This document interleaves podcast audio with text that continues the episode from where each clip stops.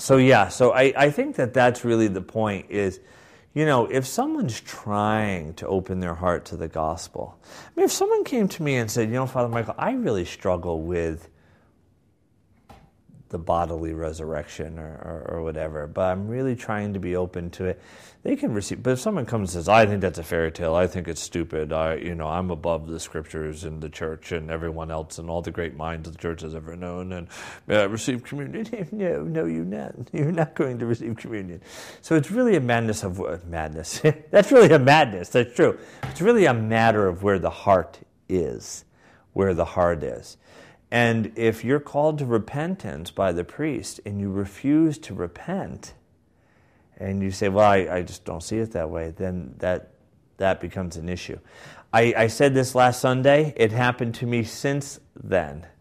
Um, I was out uh, at uh, uh, Anglican 1000 in Chicago this past week. I'm so happy my traveling is over, week and a half of it. Anyway, um, and I had a meeting with our future uh, diocesan bishop, Bishop Charlie, great man. Um, and I said, Bishop, I have a question for you. I think I know what your answer is going to be, and I'm not going to like it.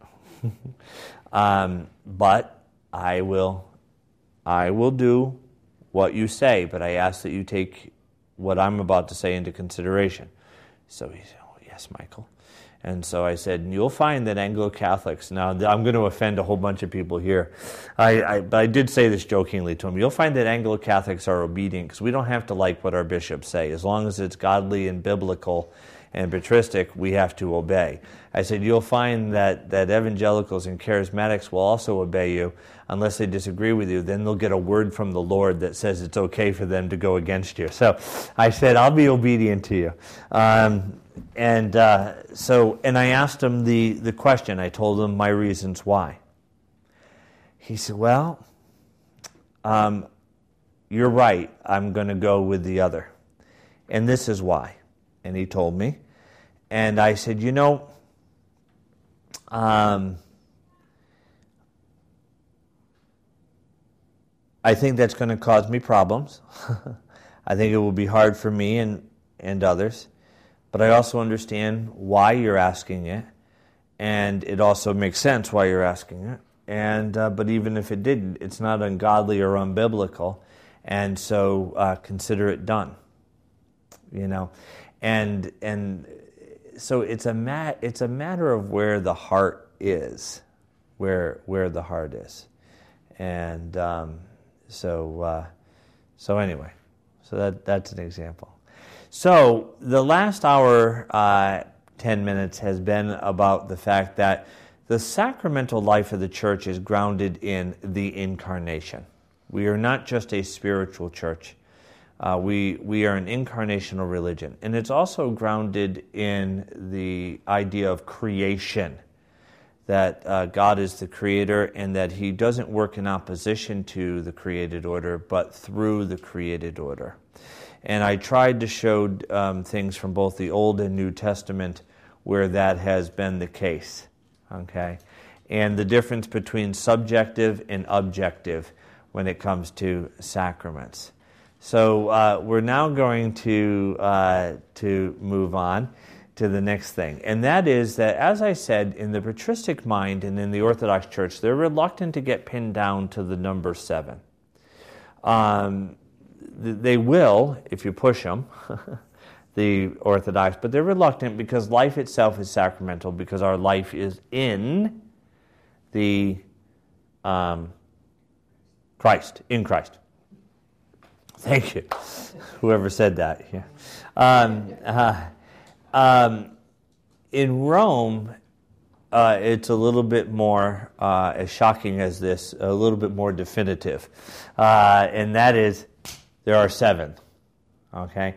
There are sacramentals, which can convey grace, but they're not the seven sacraments. In Anglicanism, there's the full sacramental system of all seven, but there's a clear distinction made between baptism and Holy Eucharist and the others. Okay? So even within greater Catholicism, in Orthodoxy, yes, there's seven, but they're reluctant to be pinned down to seven. In the patristic church, um, there were some that had greater number of sacraments and some that had lesser, but really it's that life itself is sacramental, grounded in the incarnation and the creation. In Rome, uh, there are seven, uh, and in Anglicanism, there are seven, but there's a clear distinction made between the first two. So, some Anglicans will say there are two sacraments and five sacramental rites. Some will say there are two sacraments of the gospel and five other commonly called sacraments. Some will say there are two dominical sacraments, that is, sacraments clearly commanded by the Lord, and five other sacraments. Some will say um, uh, there are two sacraments necessary for salvation and five other sacraments. Some will say there are two great sacraments and five lesser sacraments. Okay. Um, I I tend on some days to lean towards there are seven sacraments. But in many days, I, I do lean towards the other. I think you do have to make a distinction. Um, the, Jesus is clear. Now, remember, we're limited to the sacraments, God isn't, right? Um, but Jesus is clear. Now, let's not get into the island questions. What if a person's on an island and never heard, you, you, know, or was hit by a bus on his way to be baptized, or, you know, let's leave those things to God, okay? Um, and uh, let's look at the norms. Jesus says that for someone to be saved, they must be baptized. He also says that they must partake of his body and blood. Not everyone has to be married to be saved. Do you have to be ordained to be saved? Right, of course. He thinks so. He, he thinks no now. Next week he'll be like, well, of course. Yeah, yeah, you know. Only the ordained are saved, right? The others will live in the earthly paradise, but we're part of the 144,000. And, uh, right. Um, uh, you know, so that there are two sacraments that are generally necessary for salvation and that's perfectly biblical and patristic. Okay, um, but that the other the other five are not necessary for salvation, but are are particular points in many people's lives. Okay, so today we're going to look at the other five, whether. Uh, you know, so any question about we do have a full sacramental system in Anglicanism um, in that all are seen as sacramental. But the more Anglo Catholic you tend to be, the more you tend to talk about the seven sacraments. The more evangelical you tend to be, the more you tend to talk about the two sacraments. Um, but it's a full sacramental system. And it's really hard from Scripture to say that, well, seven, period.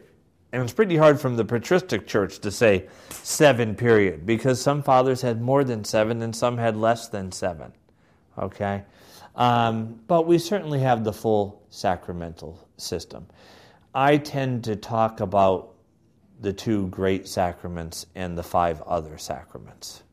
Okay? It would seem to me that if the number of sacraments was such a big issue in the patristic church, it would have been settled by the ecumenical councils. Right. The fact that yeah. they didn't do it implies that it wasn't such a big problem. It's such a big problem. I would say that it would be a problem if you denied the grace bestowed in any of the seven. But aside from that, I mean, some of the fathers said that a person who takes monastic vows, that that's a sacrament. Some of the fathers argued for, get this, foot washing as a, a sacrament. Okay? Um, by the way, this might be obvious to everyone in the room, but I always thought I had the, my whole sermon down on the foot washing. And someone said something to me at this last conference that I was like, ugh, duh, that's so obvious, and I never thought about it. But the foot is the part that is in contact with the world the most. And if you think of the world symbolically as that which is not of God, right? Fallen, broken, out of right relationship with God, uh, resulting, raising its head to the, for the flesh, and you know the world leads you to sin and so forth. That there's a certain symbolism of why what Jesus meant by if you wash your feet, you are clean, all of you, because because Peter's like, well, wash all of me then. At first, he's like, go get away from me. And then and Jesus is like, I don't wash your feet. You have no part in me. Well, then wash all of me. He goes, eh, just your feet, right? And so that's a paraphrase, by the way.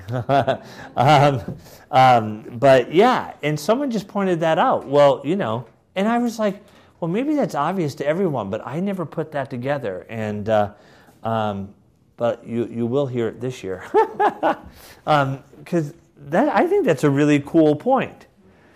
The you know the feet in, in a sense are what is has the most direct contact with the world, and and also in Genesis, what is the ground? It is what? Wasn't the firmament? Well, no. What is the ground? It is. Well, it represents death, death going back to dust, but it is cursed. The ground is cursed. The ground is cursed. And so uh, I thought that was pretty cool. That did it. Was that obvious to everyone else? No. Oh, good. I don't feel as dumb. That's good. Um, confirmation in the in the very early church, the rite of initiation was threefold.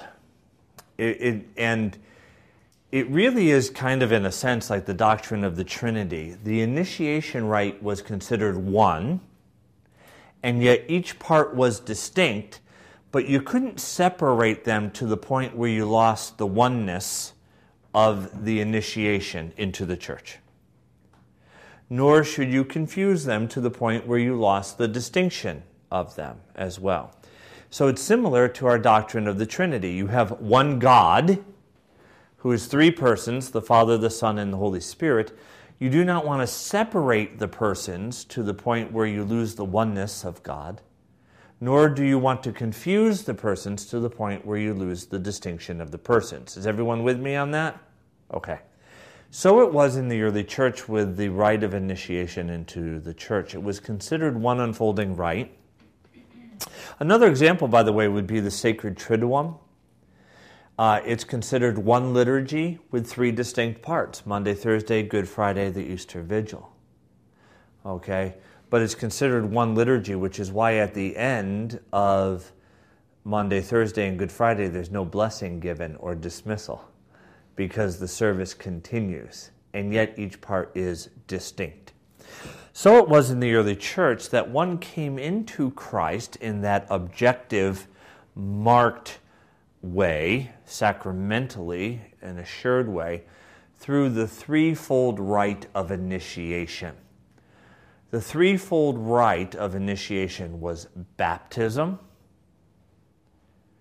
chrismation, which is later called confirmation in the West, and Holy Communion. Okay. Um, holy baptism was seen as marriage, spiritual marriage with Christ. When you were baptized, you became a member of the church, which is the bride of Christ. The church is the bride, Christ is the groom. No individual was the bride of Christ, but the entire church was his bride, called into relationship with the groom. You also became an heir of the kingdom, so everything that was Christ's by nature became yours by grace um, and you were adopted, becoming one. You know, like uh, when Christine and I got married, you know, my mother gave the big speech that, you know, now that you're married to my son, you are like a daughter to me, right? Um, uh, and um, the idea is we are adopted as the bride. We are adopted uh, because we're married in that sense to Christ, who is the groom we are also the children of the Father, and all that is His becomes ours. Okay? then you would be immediately anointed. Now, if a bishop or an apostle was present, they'd lay hands and they might anoint you, but they'd lay hands upon you. Or if it was a priest and the bishop or apostle was not there, then they would anoint you with oil that had been consecrated by the bishop. And this is called chrism. C H R I S M. And you would be chrismated. You received chrismation. You're anointed with the chrism. Chrism has balsam in it to distinguish it from the other uh, oils for anointing. Uh, we have some in the back there. Um, and it's consecrated by the bishop. And it is grounded in the Old Testament, where people would be kings, prophets, and uh, priests, would be anointed with oil that they might receive the Spirit of God. And we see this carried out in the New Testament as well. And so in baptism, you would be united to Christ, then you would be sealed with the Holy Spirit. Now, that word seal, it's very important. It doesn't mean, oh, oh, oh, oh, okay, it doesn't mean that kind of seal, but nor does it mean like a Ziploc freezer bag either, okay, completely. Like some people will say, well, we believe in eternal security, and if you can lose your salvation through apostasy, then that's not much of a seal, is it? it it's actually more along the lines, not of a seal, but of a seal. You are marked, okay? Marked as Christ's own forever through the Spirit. You have the seal of the living God upon you. You are sealed as one would do uh, a bishop in the ancient church or a magistrate or a king would put his seal on something then it was it received what by his seal authority legitimacy right okay so you would be baptized into christ and immediately through the laying on of hands of an apostle or bishop or through the anointing with chrism by a priest that was consecrated by a bishop you receive the seal of the spirit. Then that new life by water and the Spirit, okay, would then be nourished, realized, lived out, strengthened through receiving the sacrament. And in one sense, and I'm not trying to be funny, if baptism is spiritual marriage with Christ, you become part of the bride, right? when people are spiritually joined in holy matrimony, how is that spiritual union realized, lived out, nurtured, nourished, strengthened, expressed? Through sexual uh, Stuff. stuff. Thank you. That's the Greek word? Yes. Stuff through sexual, exp- right, through intercourse, right?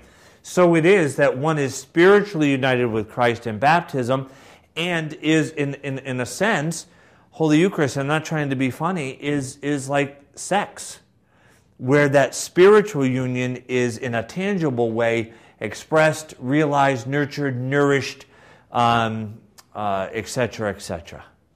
Okay? That new life is strengthened. In fact, Paul, as you know, because I've did this in my teaching, uses the word in 1 Corinthians chapter 10 the bread that we break, is it not a koinonia with the body of Christ? The cup which we bless, is it not a koinonia with the blood of Christ? That word koinonia in the Greek is the same root as when a man and a woman, hopefully husband and wife, come together in sexual union so that they are no longer two but are one. Okay? Are no longer two but are one. So, in a sense, when we um, encounter Christ in the Eucharist, um, we are joined intimately with Him so that we are no longer two, but one with Christ, our groom. Okay? Very powerful analogy for Holy Eucharist if you think about it. All right? So that was the threefold rite of initiation. You were baptized into Christ, you were sealed with the Spirit, and this new birth by water and the Spirit was lived out. Was lived out. Okay, expressed, nourished, strengthened in Holy Communion. This is how it was done in the early church. What happened as an accident of history, however, is that the sealing with the Holy Spirit, to be sealed with the Spirit, got separated from baptism as an accident of history. What happened was the East said, well, look, if an apostle, or after the death of the apostles, a bishop is present, he can immediately lay hands on the person being baptized.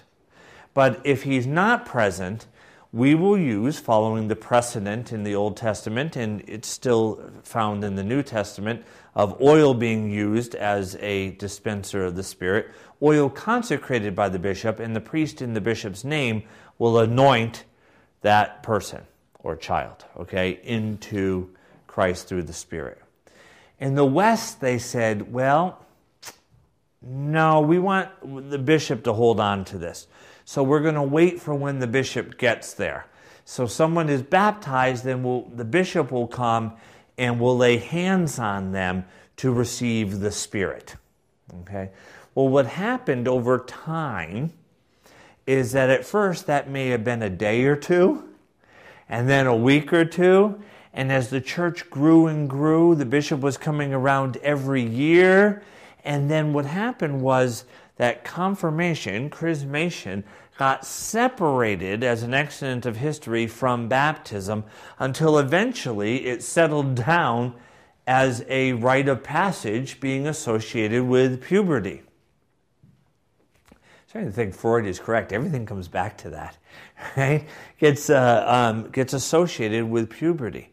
So then you have a real theological problem, don't you? Number one, if you're following the ancient rite that one is baptized and then sealed with the Spirit and then receives Holy Communion, well, what happens when this being sealed with the Holy Spirit is separated from baptism by about 12 years? Then when should Holy Communion take place? After they're confirmed. So you're baptized typically as a baby, you're confirmed when you're around 12, and then you receive Holy Communion, right? Well, then the theology came out, particularly in Rome. Well, yeah, but if baptism is spiritual birth, uh, if a child is born, they need to be what? Nourished, fed. So they came up with a compromise where you had baptism, the sealing with the Spirit, and then communion. They said, let's take communion and put it in between here as a compromise. So you're baptized, then around seven or eight, you receive communion, and then you get confirmed. Okay? Well, in Eastern Orthodoxy, they simply maintain the ancient threefold pattern of Christian initiation. Whether a person is an adult coming to Christ or is a child who's covered through the covenant coming to Christ, you are baptized into Christ. You are immediately sealed with the Spirit if the bishop is present through the laying on of hands in chrismation, or if the priest is only there, then through chrismation, and you're immediately given Holy Communion. Okay? In Rome, they've settled down on this pattern. You're baptized, let's say as a baby, then you receive Holy Communion around seven or eight years old, and then you're confirmed when you're about 12, 13, or 14. The problem is not only as an accident of history has confirmation now been separated from baptism. Remember, in the Godhead, you don't want to distinguish the persons of the Godhead to the point where you lose the unity of, of the Godhead, right? That's what's happened in this, in this. That confirmation has gotten so separated from baptism that you've lost the unity of the initiation rite into Christ. But not only has it been separated, but it's actually the order has been. You know, like if someone says, you know, there's three cones under which one is the ball, right? This is what's happened in Roman Catholicism. So now it goes baptism, confirmation, no, communion, confirmation, okay? Um, and that becomes problematic. The next question, before I get into Anglicanism, where are we on this? The next question is well, there's two questions. One is, well, if confirmation or chrismation, the sealing with the Spirit, is in a sense distinct but yet part of the same initiation rite of baptism, is one fully initiated when they are confirmed? Or are they fully in Christ when they're baptized? Well, if you say, well, they're fully in Christ when they're baptized, then you've just robbed chrismation, confirmation from any sacramental grace. It really becomes uh, a symbol. Problematic, right? Okay, so th- that becomes one problem is if baptism is everything, right? Then what is confirmation? Right? So that's a theological problem that I don't think we were ever meant to experience. I think that confirmation was meant to be part of that initiation rite. But when you sep- when you do what you're not supposed to do, you get yourself in what? Problems theologically, right? Right? If you marry two wives, you have a theological problem, right? But then the other thing that becomes a problem is okay, well, what about if we do return confirmation to where I would say it belongs, to the threefold initiation rite? One rite, uh, but threefold. What about the fact that if even if people are baptized as they should, like children of believing parents who are raised in the covenanted community to never know a time when they weren't fully in Christ. So they grow more and more in, into it. Even if that's the case, there's a longing in the human soul for saying, Yeah, you know, I've, I, I was brought up in it, I realize what I've been given, but you know what? I, I want that moment where I say in a conscious way that I can remember yes, I agree, I want to receive this. Okay? So what do you do? Do you create a new sacrament? Do you, you know, what do you, what do you do? So that becomes another problem. The, in Anglicanism, it's very schizophrenic. You have some people like me who prefer and followed with my own children the patristic way. I know that's shocking that I did that, okay? But both of my children were baptized, chrismated with oils consecrated by the bishop, and then immediately given Holy Communion, and they've never known a time when they weren't receiving Holy Communion. Okay? Can I ask a quick question about that? Yes. Um, just logistically speaking, in the church, you can't give a baby communion, so it, do you have to at some point say, like, as soon as they can take solid food, they'll start, ta- they'll start taking it? No, they do take it. They get a drop, a, a drop of the blood of Christ mixed with the body of Christ in their mouth. It's just a drop, but Yeah. they do. All right.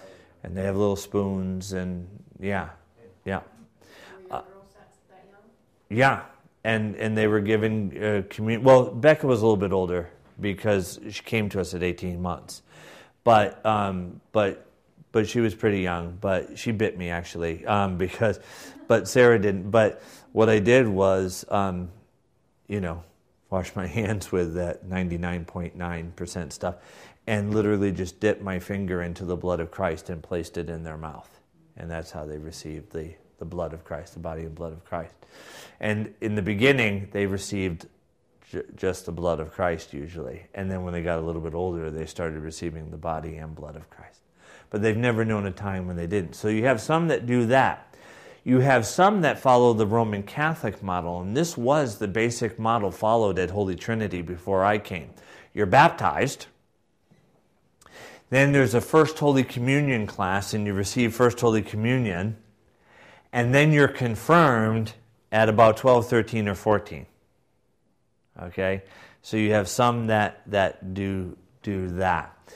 Um, uh, and then, um, so anyway, so we, we, you know, kind of both things are allowed in Anglicanism. You also have a third one, which is that some prayer book Anglicans will follow the model of maintaining the order and not following the Roman uh, compromise.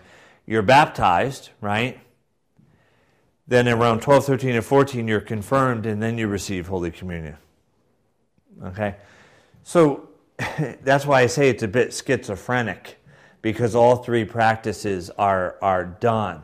I sometimes get annoyed when going to other churches, and you see this less now, starting to change, but even a few years ago, you, you still saw it quite a bit, where my girls will go up to receive, and at another church, and the priest will give them a blessing, even though they're, you know, clearly, you know, don't stick your tongue out at me. Here's right, and uh, um, or have their hands out to receive, and you know, but they're fine. So we are a bit schizophrenic on that, but there's a history. There's a reason we're schizophrenic because of our history uh, uh, in in this. So you do and we do here now all at once. So when Connie was baptized a few weeks ago, she was also chrismated, so she does not need to be confirmed. She doesn't. However, here's where I'm under the authority of the bishop. The bishop would argue that, um, yeah, I would argue she's done, right? Um, but he would argue that there's still a, a special connection with the bishop. Um, and I would say, yeah, through chrismation. And he would say, no, through the laying on of hands. So, what I have done, because we disagree on this, but he is the bishop. Um, bye, Paulina.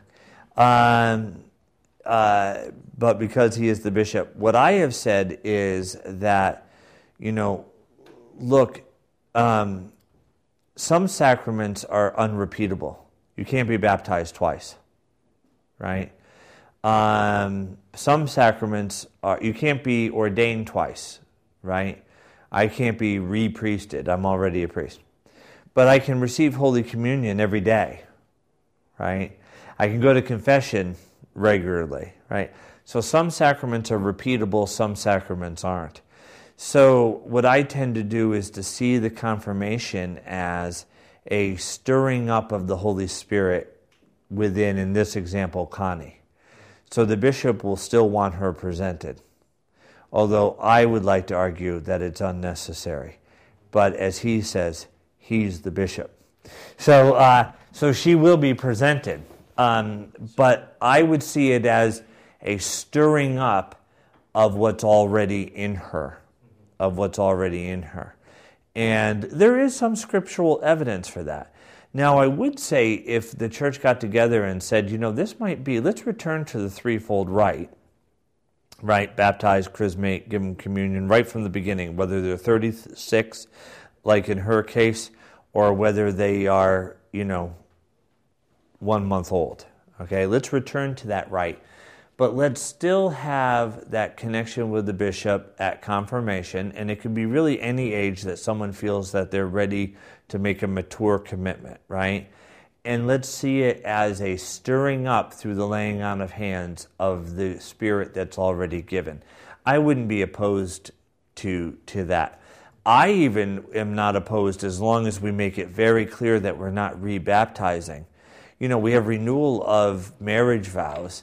I think it would be cool to go down to a river, seriously, because the, the power symbolically, in this case, not as a sign, but as a symbol, the power of going into the water and coming out and just saying, you know what, I had wandered away from the Lord for a while, you know, and but you know, I want to be kind of renew my baptismal vows, and then to have that moment, I think could be awesome. I do something to along those lines at the Easter Vigil every year, where we bless the waters in the baptismal font, and then I have everyone come forward to be blessed with those waters and we talk about kind of the washing away symbolically of the ashes that we received on Ash Wednesday, you, you know, and that kind of thing. And and and then also it's it's symbolic too of people who have committed grievous sins, like not coming to the annual meeting or something. So you, you know those you know those people, uh, you, you know, and then we get big water comes out, you know, hot hot water too, but uh, uh, um, but yeah, you know. Um, uh, you know, I, so I think that, you know, it's not that the Protestant concept of symbolism is unimportant. Symbolism is incredible, right? The sign of matrimony is, is not the ring, right? The, the ring is a symbol. But even a symbol carries incredible power. I've used this example too um, before, in that I have said, um, uh, if Christine and I get into a fight, and whi- which is more like stabbing? If I say, ah, I can't stand you, I'm sick of this marriage. Or if I take off my ring and just throw it down on the table, bing, bing, bing, bing. Which one is more stabbing? Yeah, that one. You will be Ah. stabbed. Uh, yeah. That's why it's more stabbing, because I will be stabbed. Right, absolutely. And that's not even a sign, it's a symbol, you, you, you know, of the marriage. So it's not that the Protestant concept of symbol is unimportant, there is great power in that. Um, it's that we believe in something even more, and that are the signs, the sacraments, you know. But, um, but yeah, no, I think that. Um, um, I still think that uh, there there can be a stirring up of the of of the spirit through the laying on of hands. Uh, Sandra, and then Bob. Wasn't there an argument that confirmation wasn't held until you were of age where you could be educated and make a decision then? Well, yeah, but that came as a justification after the fact that when it was separated from baptism. And then, so that was kind of the theological justification. And I do think there's something to that. I mean, you know, having a moment where people can say, you know what? Yes, I was brought up in it, and but I, I want to give some type of public witness to the fact that I accept this, you know, and um, you know, there's something powerful to that, I believe. But uh, but originally, confirmation was the sealing of the Spirit, and it happened immediately. Bob, and then uh, Isaac. If um, one can be confirmed twice, uh, why is it that when you go from, uh, uh, when you enter the, when I entered the Episcopal Church, I wasn't confirmed, I was received. Yeah. Um, why couldn't I have been confirmed on the argument that that would just be another stirring up of Yeah. the I don't know, and, and, and this is tough, and, and the reason this is tough is because I don't like to admit when uh, uh, that something I don't have fully worked out in my head theologically. But I don't know that it's so much a second confirmation as it's a stirring up of what you have already received. Um, and so I, I would say that in that sense, when you were received through the laying on of hands, that is what happened, you know, too. That's why I like for chrismation still to be used when people are received and the laying on of hands. But a lot of bishops will actually just hold your hand, kind of like we're in fellowship now. That this, in the ancient world, receiving right hands was a sign of fellowship. Now we just think it's like, hey, how you doing? You know, you know all that stuff. Um, so, but it was actually a sign, the right hand of fellowship, as the Bible says, right? Um, but I would have no problem with saying, look, yes, you've already received the initial confirmation, whether you were Eastern Orthodox, like when um, uh, um, Linda McGillicuddy, who was raised in the Eastern Orthodox tradition, uh, was came into this communion. Um, she was not confirmed; she was received. Um, and uh, but if someone comes from Protestantism, they're confirmed. But I, I would still say that there's no problem with you receiving the laying on of hands and even being chrismated.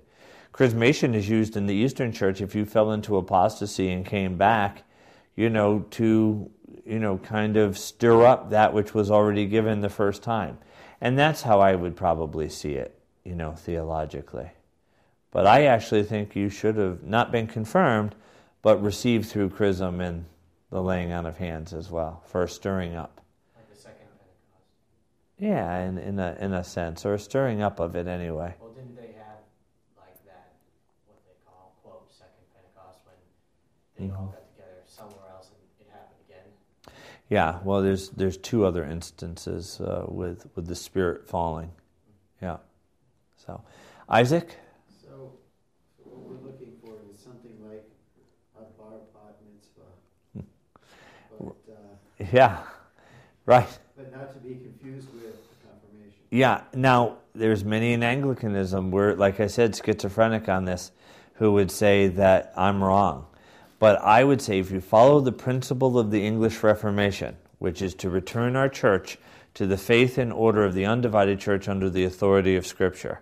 I would say then, based on that argument, that what we should do is return to the threefold rite of Christian initiation. Uh, one rite, but three distinct parts uh, of Christian initiation baptism, chrismation, communion. And that should be right from the get go, whether one is coming in as a baby or as an adult. And that, um, but that, that doesn't mean that there cannot be um, a stirring up of that when the bishop comes through the laying on of hands and chrismation and preparation and you know and that and that kind of thing. Yeah, it's kind of like a renewal of baptismal vows and a renewal of marriage vows. You're not getting people say, "Oh, we got married again." Well, only if you were divorced in between from each other. You're not getting married again.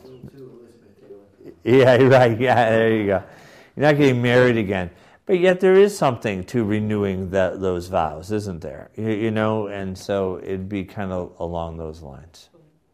Karen and then Praveen? Um, in this prayer book, it says something about the idea that maybe the bishop is ordaining laity. Yeah, and I've always liked that idea too, that in a sense, uh, laity through confirmation and the laying out of hands are in the apostolic succession you know, and I think that's kind of a cool, cool thing.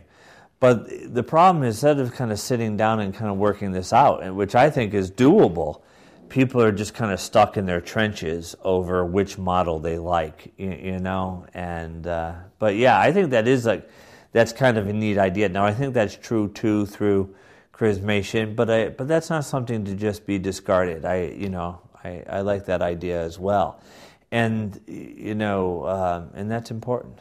So. That would be similar to why the bishop would do it, right? Yeah, yeah, absolutely, like absolutely. Every, every person ought to have at least at one point that connection with that connection with the bishop through the laying on of hands. Yeah, you know, whether it be that he's actually confirming or stirring up, but that in a sense, through that connection with the bishop, you, you know, Praveen.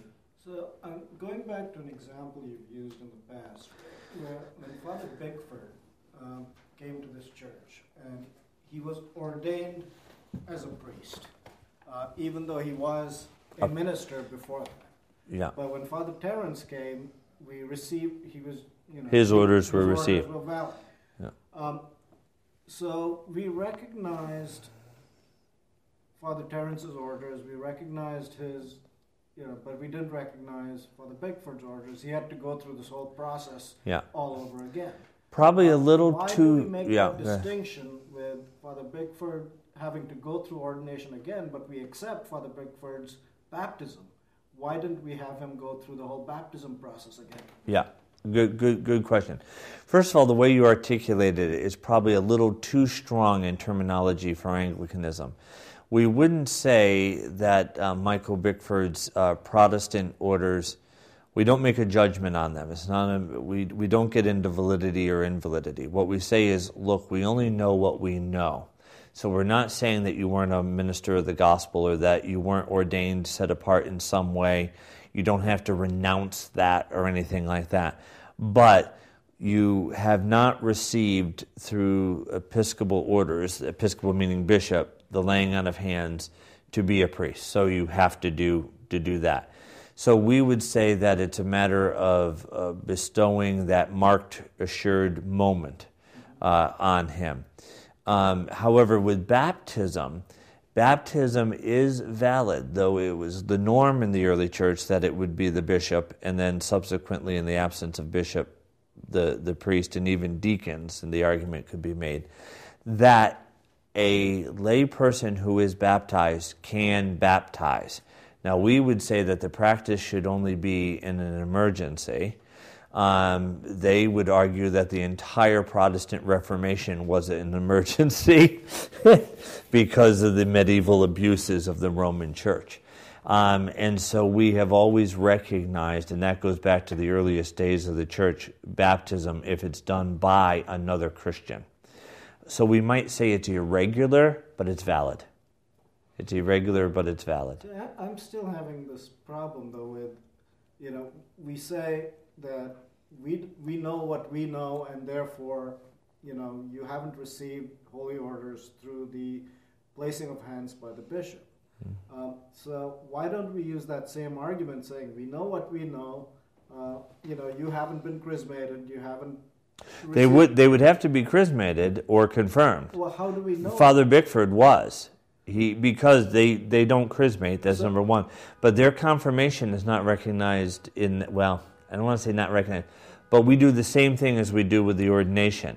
Father Terence and Linda, his wife, were not confirmed. They were received because they were recognized as having already received that.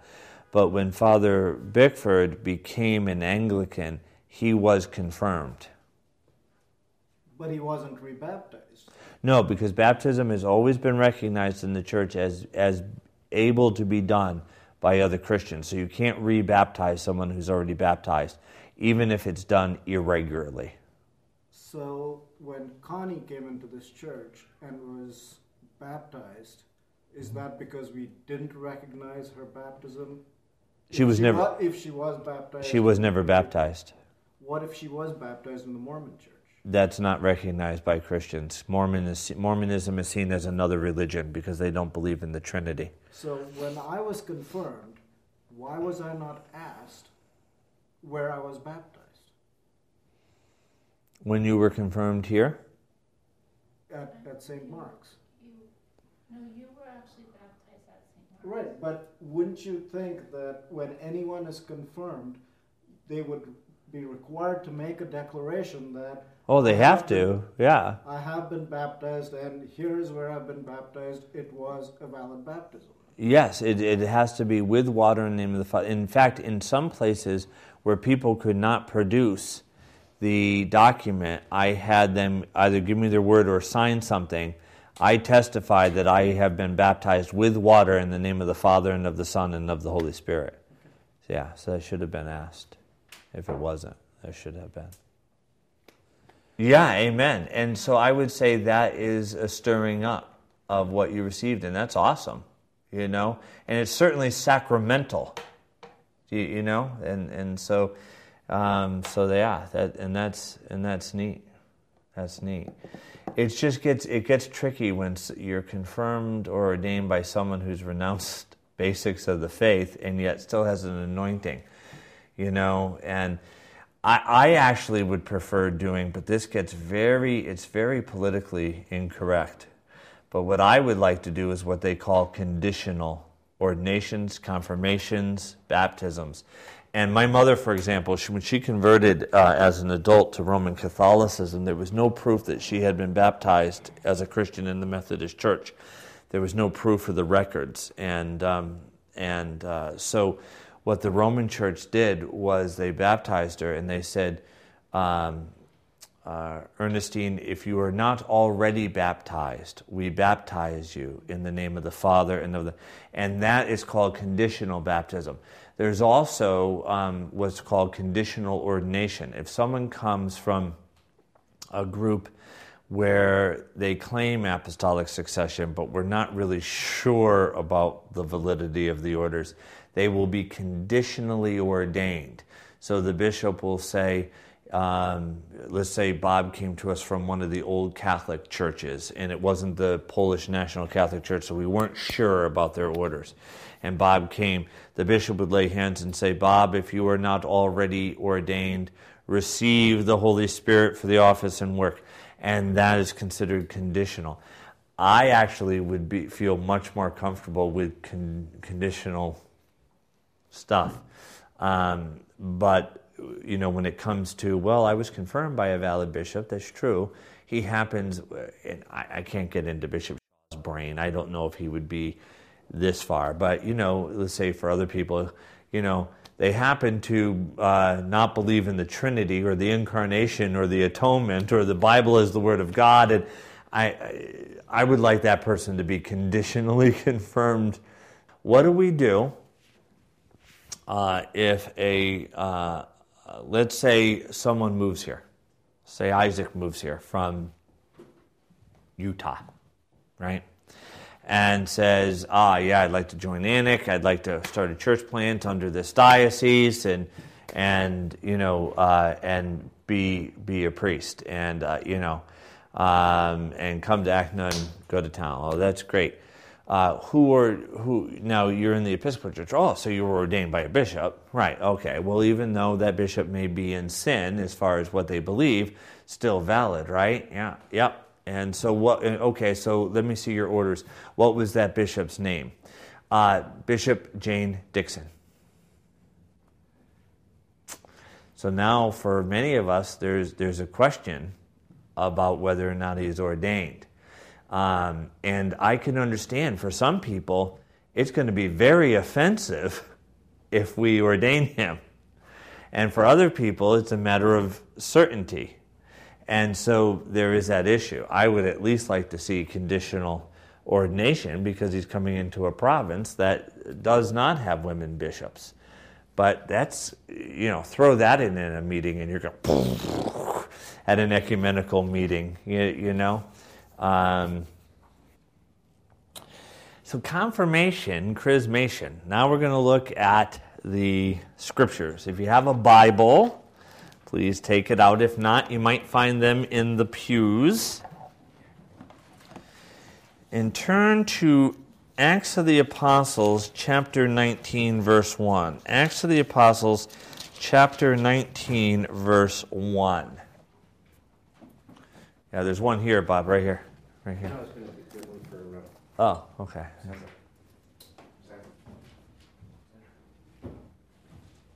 We had an idea too. so- Nineteen, you need one? Yeah, nineteen No, I got one. Okay, Acts of the Apostles 19.1. Uh, Everyone there? Or I should say anyone not there? Okay. While Apollos was at Corinth, so the indication here is that Apollos, Apollos, as we know from other places in the Acts of the Apostles, was a spirit filled, powerful preacher and teacher, but he misunderstood baptism and had to be corrected on that. He confused the baptism of John with Christian baptism, and he, that had to be corrected. Okay? It's interesting, though, that you can be in Christ and be in the Spirit and, you know, of course, be mis- misunderstand some things. But anyway, while Apollos was at Corinth, Paul passed through the upper country and came to Ephesus. There he found some disciples. First thing to note these are disciples. Okay, these are people that claim to be followers of Christ and under the authority of Christ. Disciples, discipline. They're in the Christian discipline. Okay, that's important. And he said to them, Did you receive the Holy Spirit when you believed? Now, note that he assumes that if they're disciples, that they are what? Nope, he does. Well, yeah, he's going to, but we haven't gotten there yet. No, he doesn't assume that they've received it. That's the that's look at it closely. That's the point.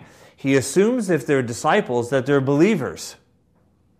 He doesn't assume that because they're disciples and believers that they have received the Holy Spirit.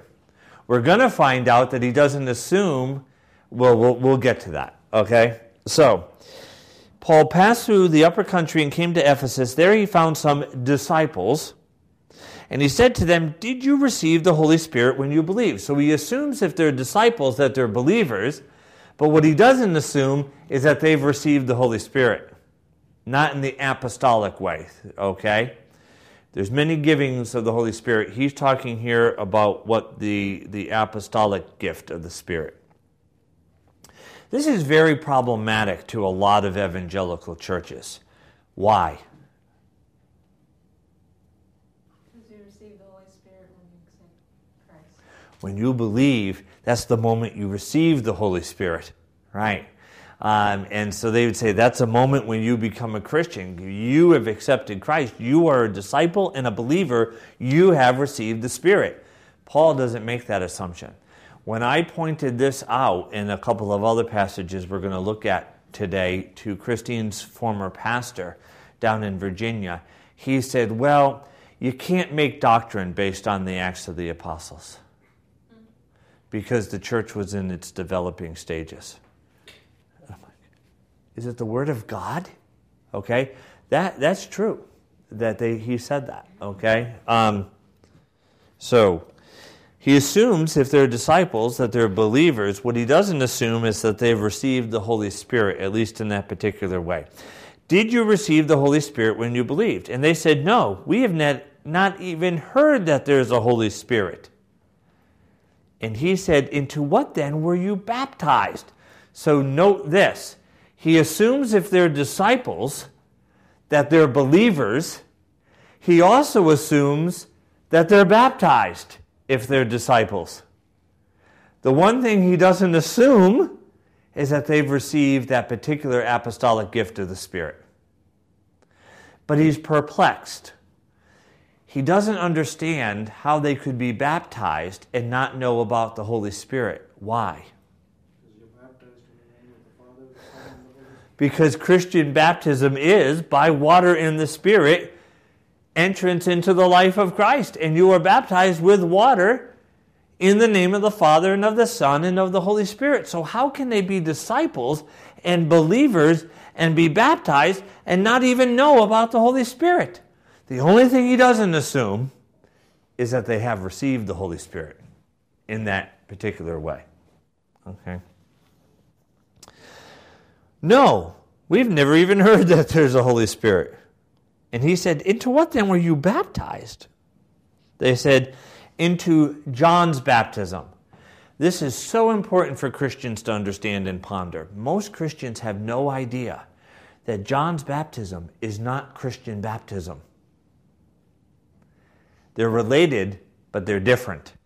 John's baptism is a foreshadowing of Christian baptism. It's a type of the baptism to come. Yes, it's with water, and yes, it's symbolic of the washing away of sins, but Christian baptism is by water and the Spirit. Okay, by water and the Spirit. John's baptism is not Christian baptism, and a lot of people don't understand that. Okay? So they said into John's baptism, and Paul said, Oh, well, okay, well, then you've already received baptism. No, that's not what he says. He says, and Paul said, John baptized with the baptism of repentance. So he was on the right track, right? Because it's a foreshadowing, it's a prophecy of what will be fulfilled in Christ. Telling the people to believe in the one who was to come after him, that is Jesus. On hearing this, they were baptized in the name of the Lord Jesus. That is, meaning they received Christian baptism. So, Christian baptism is different from John's baptism. John's baptism was symbolic of the washing away of sin and repentance to prepare for receiving the Messiah. Christian's baptism is actually receiving the Messiah. Okay? In a sense, the theology of, of, of the Southern Baptists is John's baptism. It's symbolic of having turned around and that you've been washed. But there's a difference between John's baptism and Christian baptism. So, on hearing this, they were baptized in the name of the Lord Jesus, which means in Christian baptism. And when Paul had laid his hands upon them, the Holy Spirit came on them, and they spoke with tongues and prophesied. They were about, there were about 12 of them in all. So, note that they are baptized in Christian baptism, baptism in the name of Jesus, because they had only received John's baptism. So they had to be baptized. If they're believers, you have to be baptized. But when do they receive the Spirit? When the apostle lays their, his hands on them. Okay? Now we're going to see it even more pronounced. Turn to the Acts of the Apostles, chapter 8, beginning at verse 12. Acts of the Apostles, chapter 8, beginning at verse 12.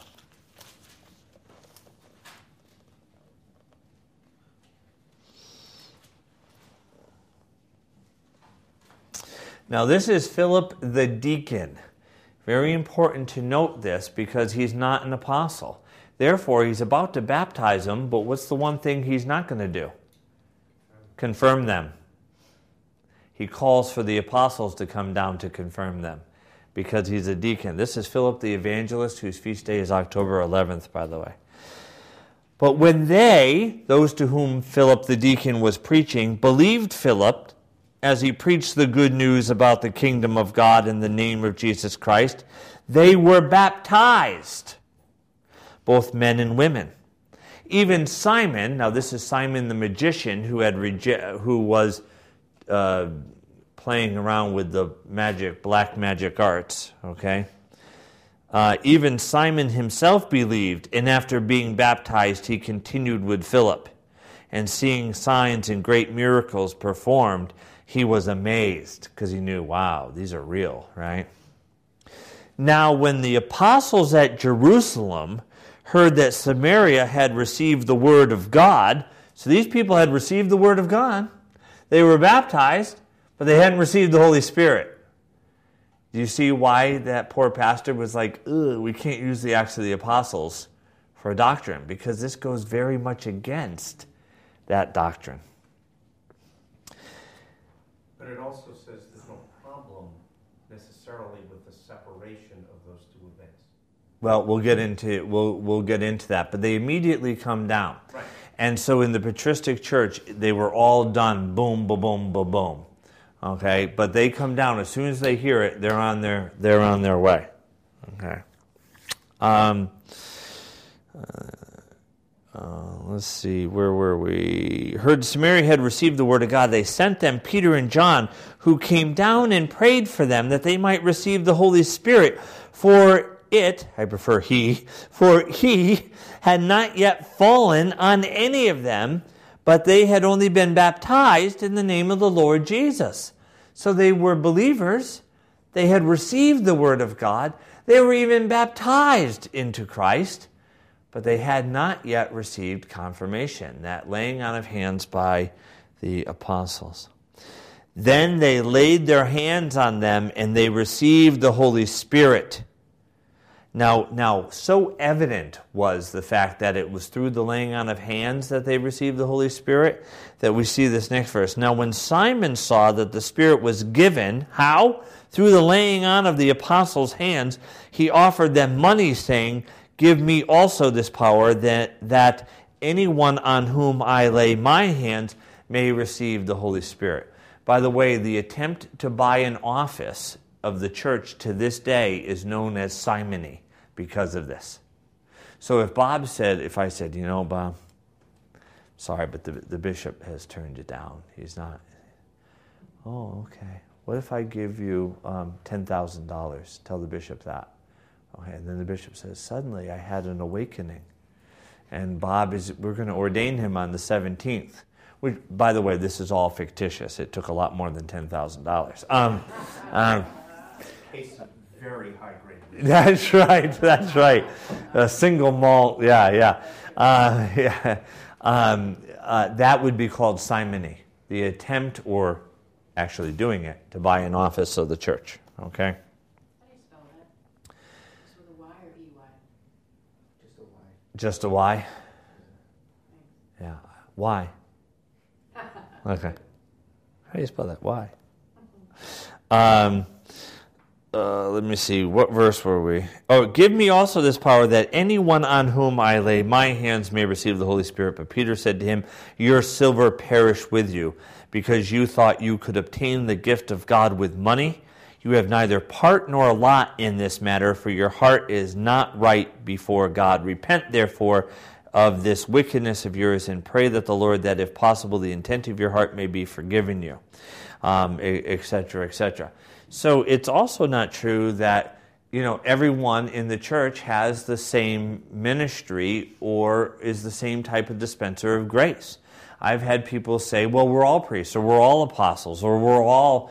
Well, you know, it's very clear that all the apostles were disciples, but not all the disciples were apostles. When Judas hangs himself, right? Um, they went and from among the disciples, they chose another to become an apostle. So all apostles are disciples, not all disciples are apostles. Is everyone with me on that? Does that make sense? Okay. Did you just call me pastor? Is that what you no, said? no, pastor? said, could I ask a question? Oh, I think you said pastor. I, I, I I don't mind being called pastor, by the way. I'm just wondering if that's what you do. I never even addressed my old pastors as just pastors. I was Pastor Rich. But Uh, okay. I you like pastor. like, yes. I wasn't that low church. But, uh, could this same passage, I mean, besides the obvious that Simon's trying to do something wrong here, Yeah. be evidence for the a bishop's ability to discern who should be ordained? Because Peter knows right away.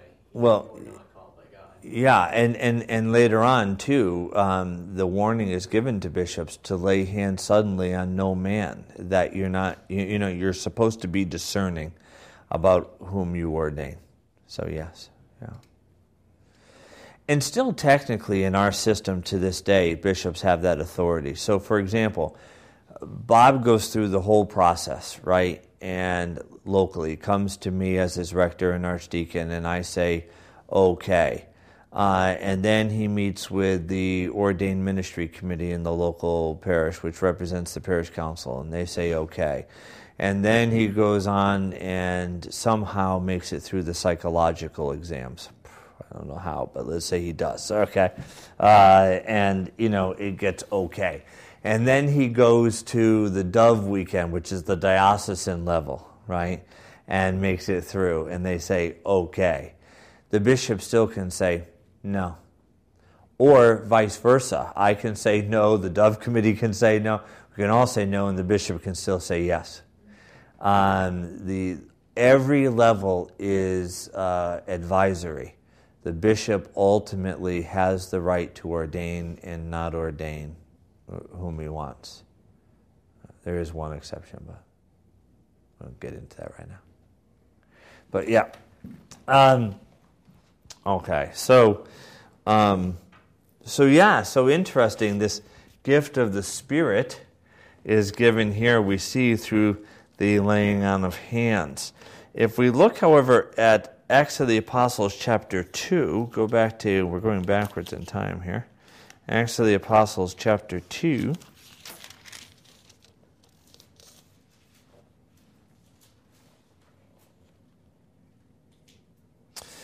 Um, at verse 37.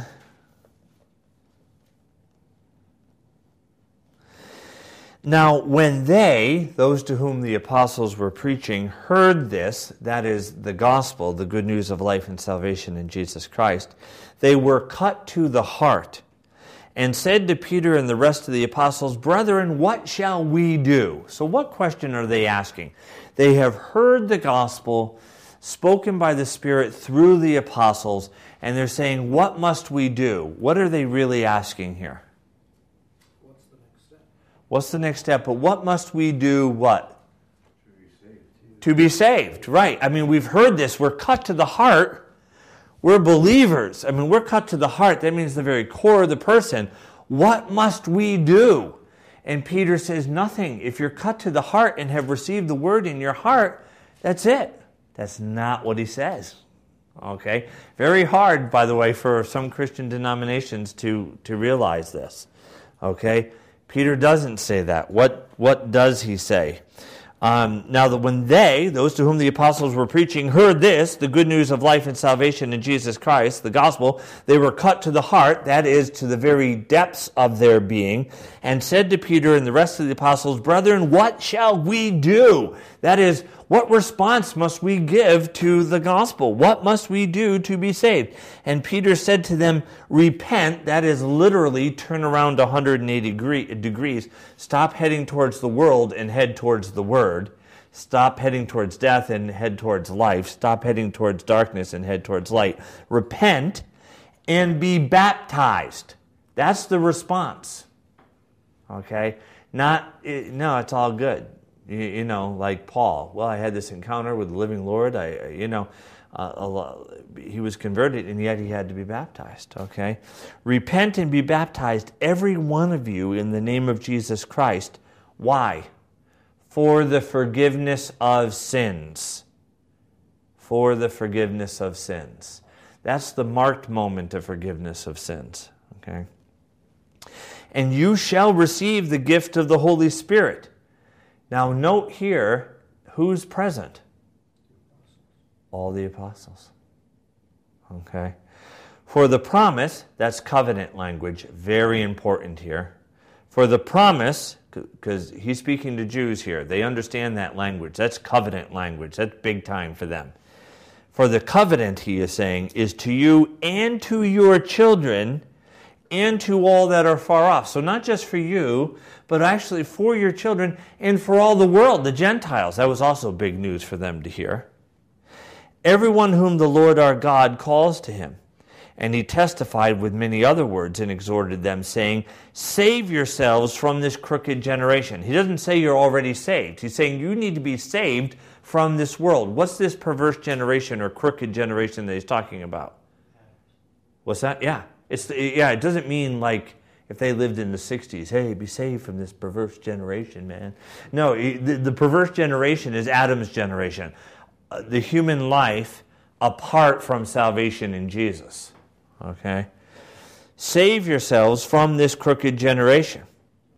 So, those who received his word, whose word? The word of Peter. That is, those who received the apostolic word were baptized. Were baptized. And there were added that day, added to what? To the church, to the covenant, to right, to the apostles well, not to the office of the apostles, but to, to fellowship with them. And there were added that day about 3,000 souls. And they devoted themselves to the apostles' teaching. That is, you don't come to an individual faith in Jesus. You receive the faith of the family, the faith of the covenant personally within your heart.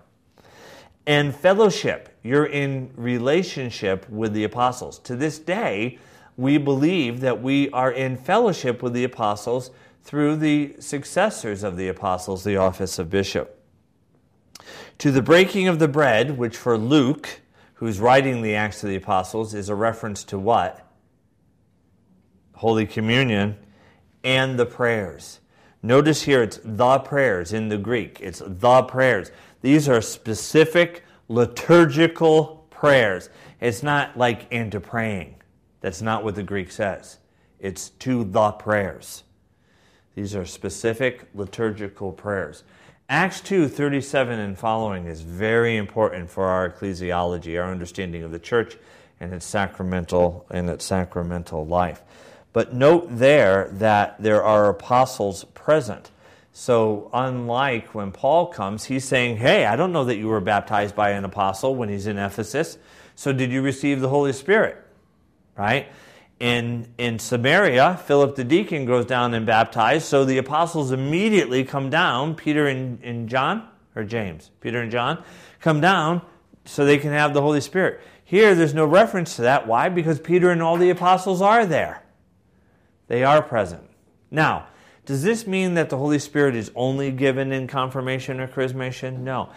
You know, if the Holy Spirit was at work, to use Connie as an example, was at work long before she was baptized, chrismated. It's the Holy Spirit that leads us. The waters of baptism would have been ordinary waters if it wasn't for the Spirit of God descending upon them through the prayers, right? It would have been ordinary waters. It was the, then it was the Spirit who chrismated her, and it was the Spirit that made the body and blood of Christ the body and blood of Christ that day for her to be nourished in that new life, right? So, all very, very important. Uh, in fact, this whole teaching and confirmation, maybe we should make this a separate um, disc for people to listen to. Not that it should be separated from the whole incarnational theology thing, but you could, yeah, you got to do it in doses. Okay. All right, now let's look at John 3 1 to 6. John 3 1 to 6.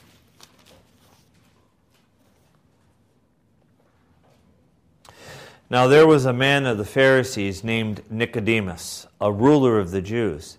This man came to Jesus by night. Why did he come by night? He was afraid. He was afraid. By night and said to him, Rabbi, we know that you are a teacher come from God, for no one can do these signs that you do unless God is with him. So there was something already at work in Nicodemus's heart Others had seen the same signs, but they had hardened their heart against Jesus and sought to have him killed. Nicodemus saw these signs, and because he didn't harden his heart, he knew that there, that there was some type of anointing upon God, but he's still afraid, and so he comes at night. Jesus answered him, Truly I say to you, truly, truly. So it must be true because he said it twice. It's like when people say honestly. What, were you, unless you say that, were you going to be dishonest in what you told me? Honestly. What's that? Verily? That's the King James. Verily, verily. Verily, verily, through the snow and Christmas bells are ringing. Okay. Uh, oh, that's merrily, merrily. Never mind. Okay. Uh, yeah, truly, truly, or as the true Bible, the King James says, verily, verily. Um, I say to you, unless one is born anew, he cannot see the kingdom of God. That is, we have to be transferred, as, as Colossians says. We have to be transferred from one kingdom to the other. We can't just get from the world to the kingdom of God. As they say in Maine, can't get there from here, right? Right? You can't do that because we are finite creatures, right?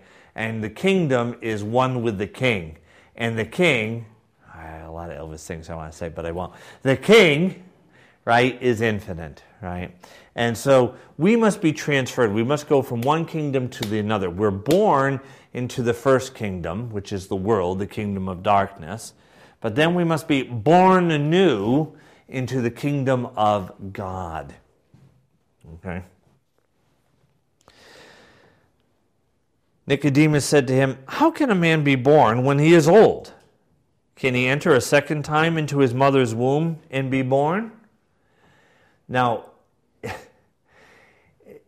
a lot of Christians today interpreting this passage um, completely uh, um, separated from how it was understood in the patristic writings, however, um, will say that when Jesus says you must be born water of water in the Spirit, that the water means birth uh, from your mom, and then the Spirit means, and you know, and Nicodemus actually asked that question, like, so being born again, do you have to go back into? And Jesus is like, no. Okay. Can he enter a second time in his mother's womb and be born? Jesus answered, he answers a lot nicer than I would have. Truly, truly, I say to you, unless one is born of water and the Spirit, he cannot enter the kingdom of God. Okay? So here he's answering what true what it truly means to be born anew. One must be born of water and the Spirit. Okay? Um, the early church fathers tell us that this is a reference to be, being baptized and receiving then the Holy Spirit of God. It's not enough to just be baptized. If you are baptized but you don't believe, right, unless you're covered in the covenant as a child, if you don't believe, yes, you're baptized, but you have, by your non belief, um, fallen into apostasy. You have rejected that which has been given you, right? And unless you repent from that, right, you can't enter into the kingdom of God. It's not like baptism is a ticket to ride, but it's not symbolic either, right? But if one is baptized, then, um, you know, I, I, use this example, although I can never remember the, cor- the correct word. It's, it's a bellow. Bellows. Bellows. B E L L O W S. So, have you ever seen um, a fire uh, that looks dead. I mean, completely dead, no embers burning at all. And you take the bellows and you go like this, and what, what, what can happen? And it starts going. Well, think of the bellows as the Holy Spirit. It's not that the person is not baptized, right? It seems that it's dead, but they are there, right? Uh, and with a little help, with a little kindling thrown on top, remember the word for spirit is the same as what? Breath, right? So the spirit coming, those those those even unseen under the surface embers can become a roaring fire.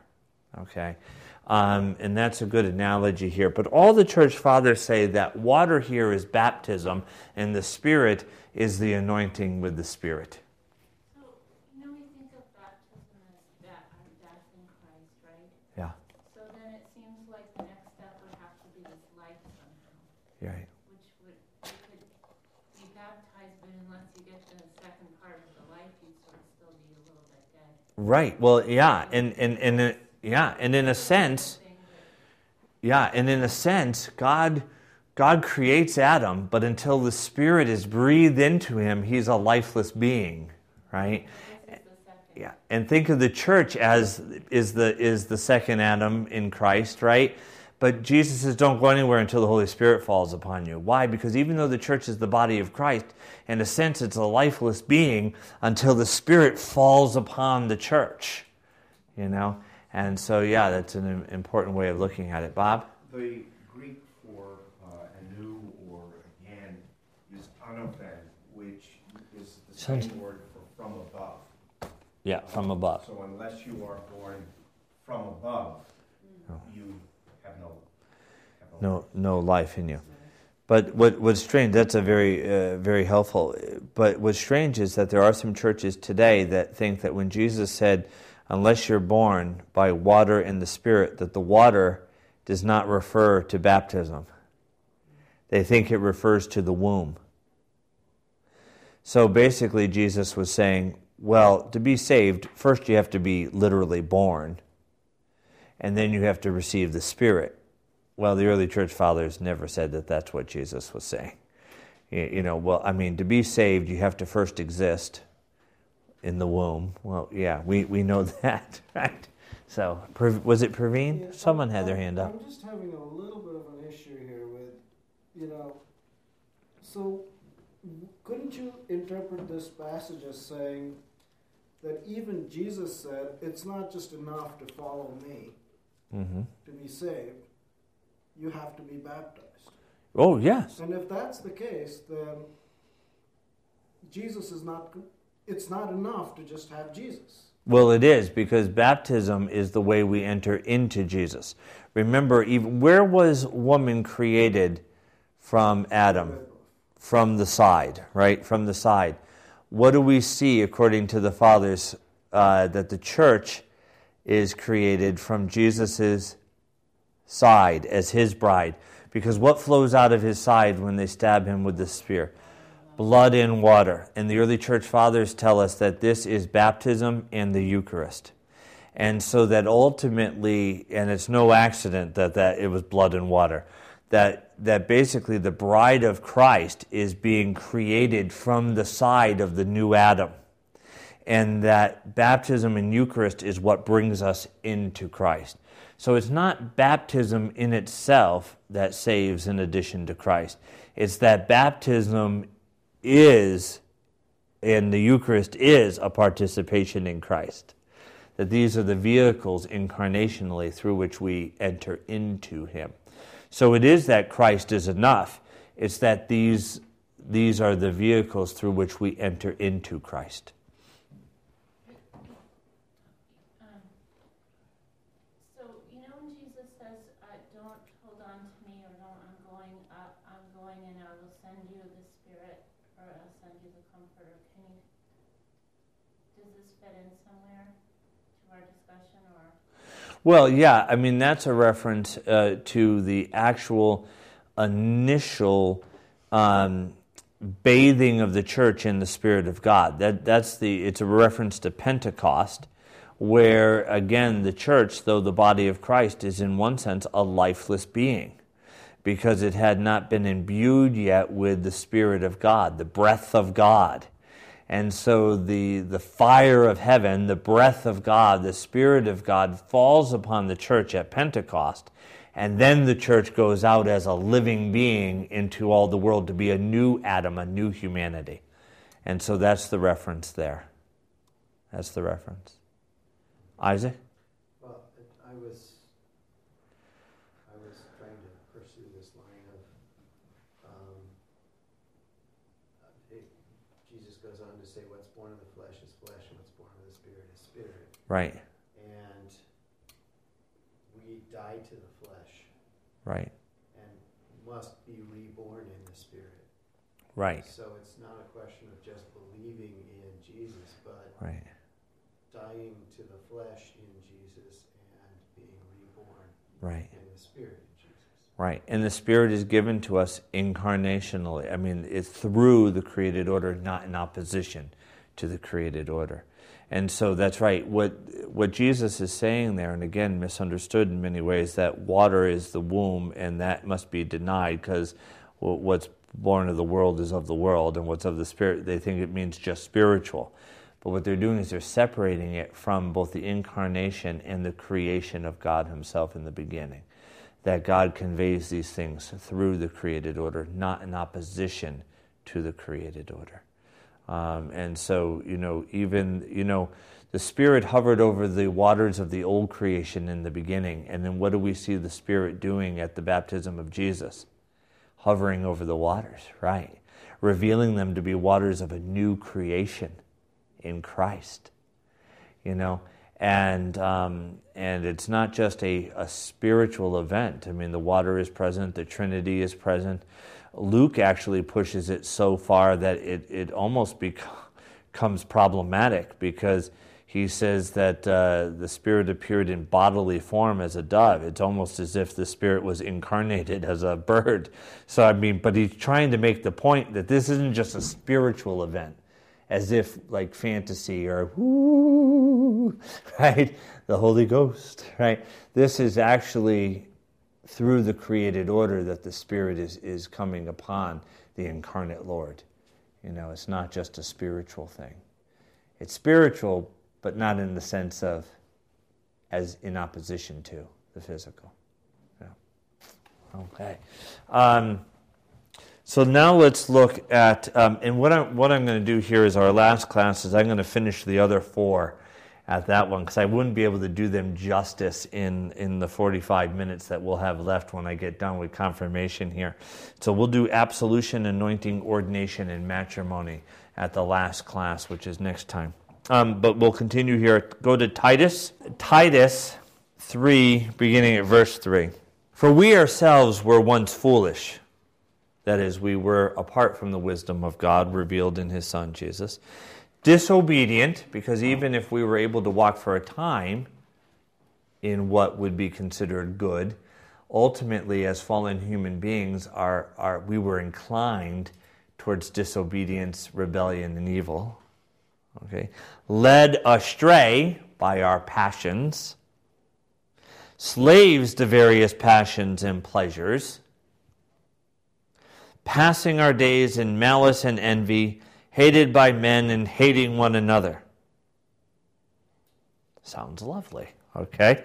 Verse 4 But when the goodness and loving kindness of God our Savior appeared, he saved us not because of deeds done by us in righteousness, so not by our works, okay, but by mercy, but in virtue of his own mercy by the washing of regeneration, regeneration being to be born anew, to be born again, by the washing of regeneration and renewal in the Holy Spirit, which He poured out upon us richly through Jesus Christ our Savior, so that we might be justified by His grace and become heirs in hope of eternal life. The saying is sure. Okay. Again, water and the Spirit. Water and the Spirit. Um, and, you know, we would get into the water part, but we're doing confirmation, so we're looking in particular at the, the Spirit. But we see baptism, anointing, baptism, anointing, okay, um, over and over and over again. Yeah? The saying is sure refers to the creeds. Yeah, that, that follows, you mean? He was raised up. I didn't read it to go on, but is that the place where it says he was manifested in the Spirit? I think he's referring to what he just said, isn't he? Oh, the saying is sure. Yeah. Yeah. Which would be um, Holy Ghost, the Lord and giver of life. Yeah. I, I like verse 9. But avoid stupid controversies. Not all controversy, but stupid ones. That would like that would like radically change churches if we just followed that one. Avoid all stupid controversies. What would we talk about? Okay. All right. Um, all right. Uh, now let's look at Ephesians 1.13. Ephesians 1.13.